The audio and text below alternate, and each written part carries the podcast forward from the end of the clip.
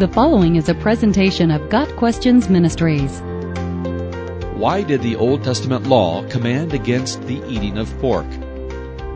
Many of the prohibitions and requirements in the Old Testament seem pointless to the modern Western mind. A case in point is the ban on eating pork.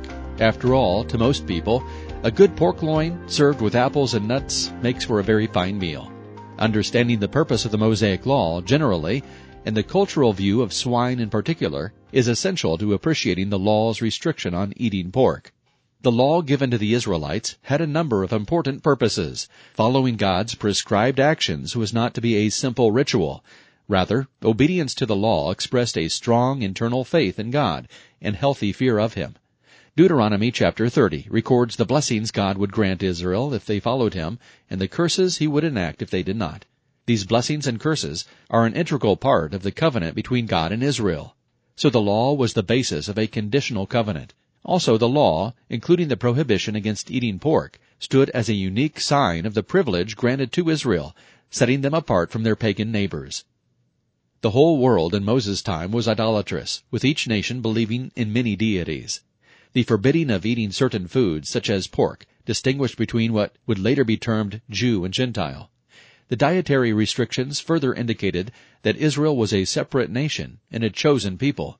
Saying no to eating pork and other practices of the pagans helped the Israelites to break free from idolatry, a sin they assuredly struggled with. Under the Old Testament law, not only was eating pork forbidden, but even touching the meat of swine made one ritually unclean. This detail further insulated the Israelites from pagan practices. The Canaanites kept herds of swine and sacrificed them to idols.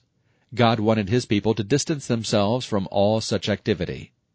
Then there are the hygienic concerns related to the law's dietary restrictions, including the ban on eating pork.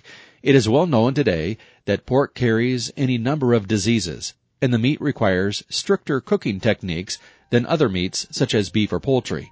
In Moses' day, there was no knowledge of microscopic pathogens, and the cultural norm was to eat raw or undercooked meat. Of course, eating undercooked pork would have posed a significant health threat to the Israelites, but God providentially protected them through the Mosaic Law. If you pay attention to His commands and keep all His decrees, I will not bring on you any of the diseases I brought on the Egyptians, for I am the Lord who heals you. Exodus fifteen, verse twenty-six. GotQuestions Ministry seeks to glorify the Lord Jesus Christ by providing biblical answers to today's questions. Online at got questions dot org.